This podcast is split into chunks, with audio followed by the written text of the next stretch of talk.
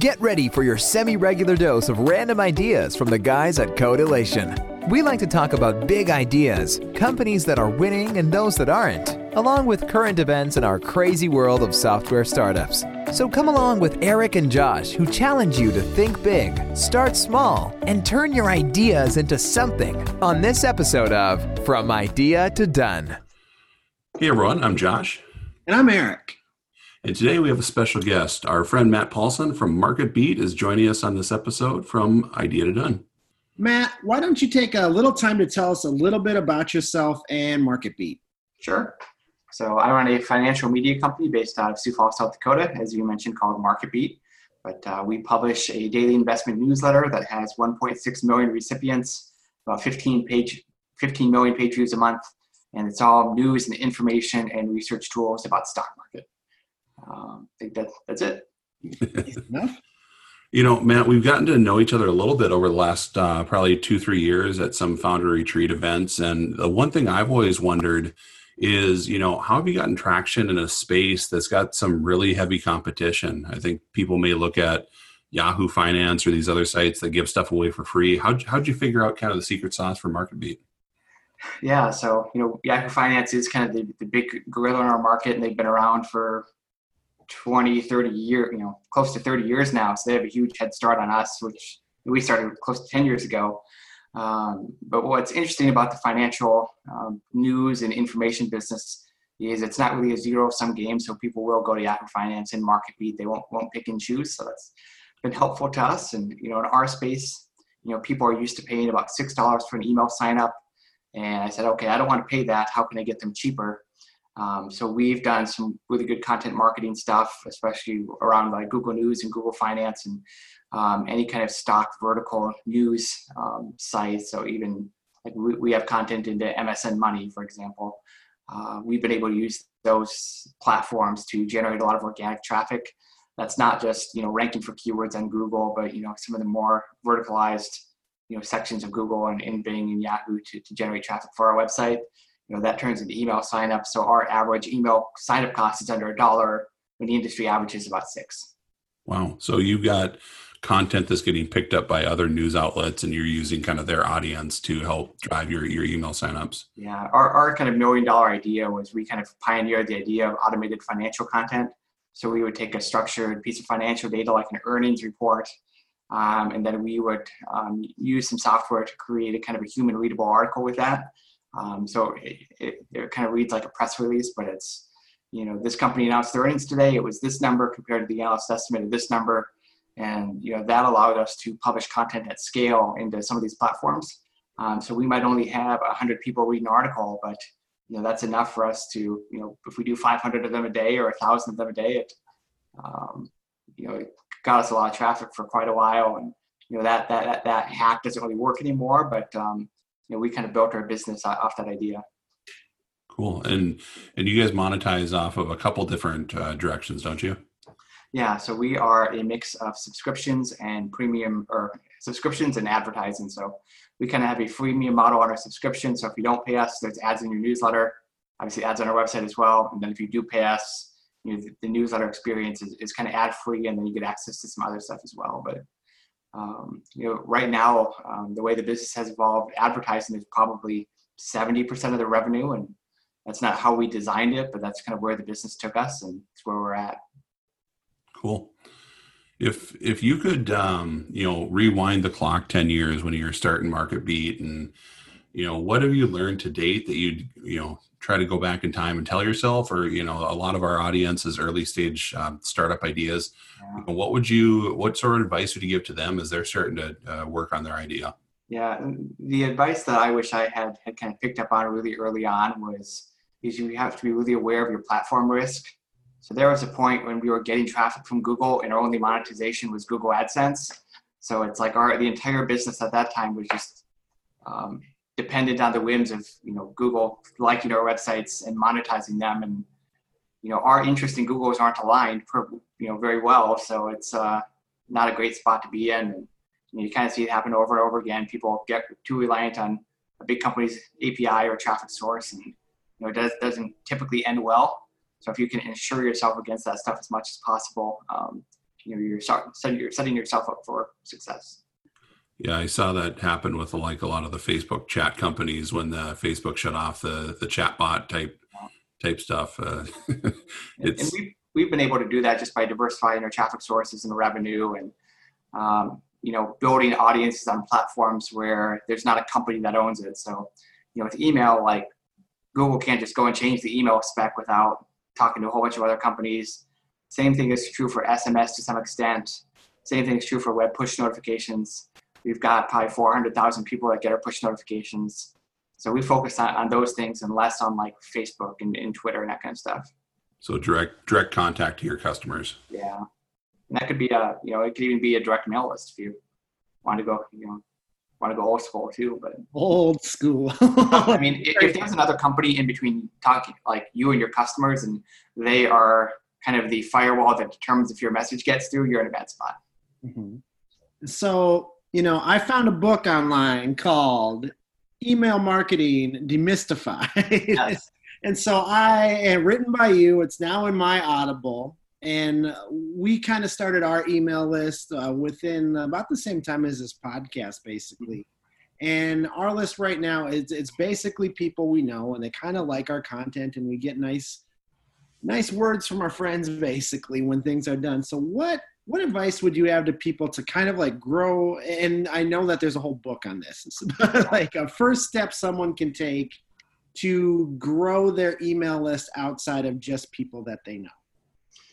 Yeah, and what's difficult is you can do everything right and not get an email signups unless you have like traffic on your website or some other source of people, maybe podcast listeners or social media followers, because your email list will be reflective of your other followings. So you can like set up the perfect lead magnet, have the best opt-in, still not get any signups if you don't have an audience somewhere else. So people sometimes will focus too much on, getting the right email service provider, having the best opt-in, that kind of stuff, when like that stuff's not going to matter unless you have a whole bunch of people on your website or some other place that follow you to begin with. So, half of it is setting up their, MailChimp and whatever else, but the other half of it is you've got to be interesting. You've got to have something to say, and you need to have people following you already if you're going to build an email list. Easy enough. So if you're just starting out and you don't have an audience, you don't have a following, do you have any hacks or recommendations, to leverage someone else's brand or, some way to start that following? Yeah. I mean, there's a few things you can do. You can always email people and say, hey, can I add you to my list? I'm going to write about this for your first 100 subscribers or so. Obviously that doesn't scale, but you can get your first 100 that way. Beyond that, you can, and try to approach people that do have audiences and see if you can share, some content with them behind an email opt-in. That works. It is a slow grind to get going though. I'm doing a podcast interview right now. Maybe somebody will listen to this and Google the name Matt Paulson after this, land on my website, type in my email, or I could say, hey, if you want a free copy of my book, go to whatever URL and get a free copy of my book and, require an email opt-in for that. So,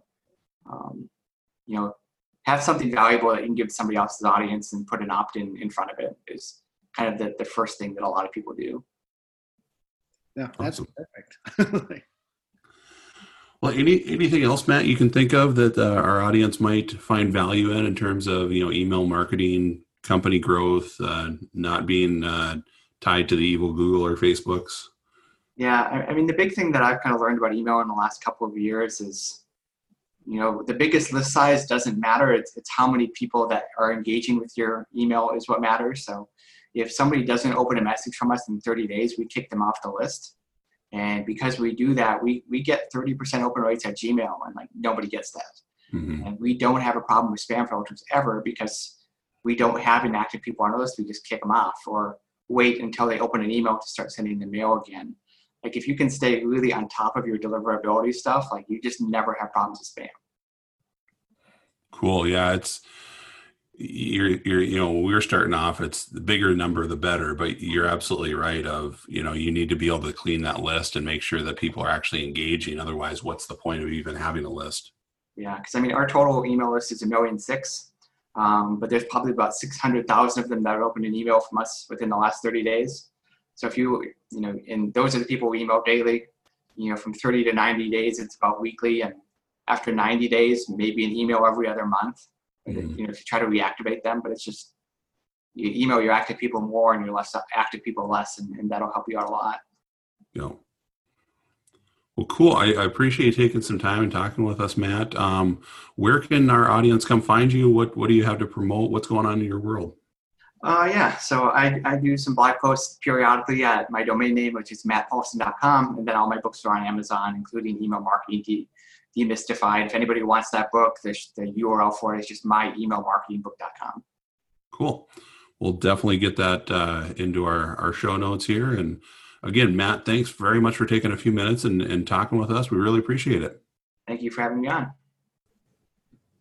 You know, Eric, I found it really interesting on how Matt really dove into such a crowded space. I mean, you think of financial news, financial advice, that there's just a ton of content out there, and really interesting how he's able to kind of automate things and drive it forward with email marketing. That was really interesting to me. As a business development person, I've met 407 bajillion financial advisors. Yep. And so no, I thought, you know, anytime you can dig into a crowded field, I think it was awesome. And so because of that, I started actually reading the book.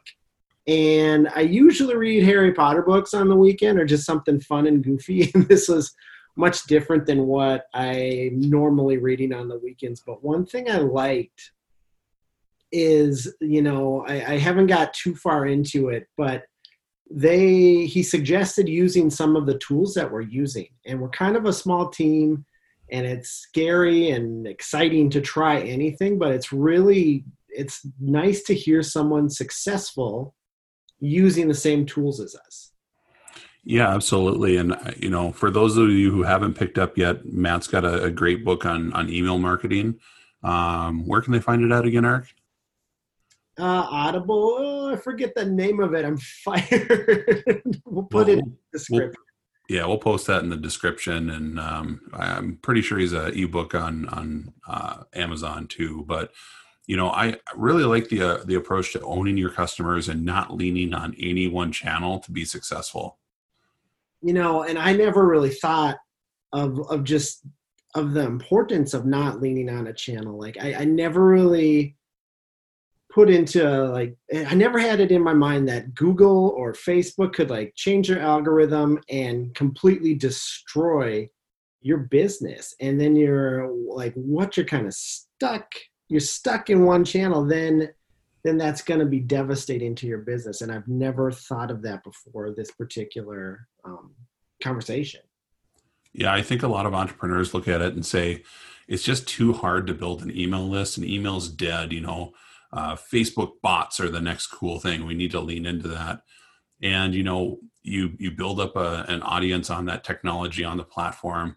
All it takes is for Facebook to say, you know what, guys, bots are going away, or we're going to change how you get to talk to your audience on our platform, because those aren't your users. They're ours. So, you know, at that point, you're just really dead in the water.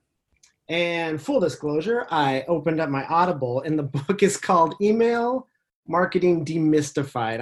I apologize for that, but I did make up for it. And so, thank you guys for listening. I hope you know of a startup that could use a little of our advice and random thoughts. Send them over to codeelation.com to hear the next podcast.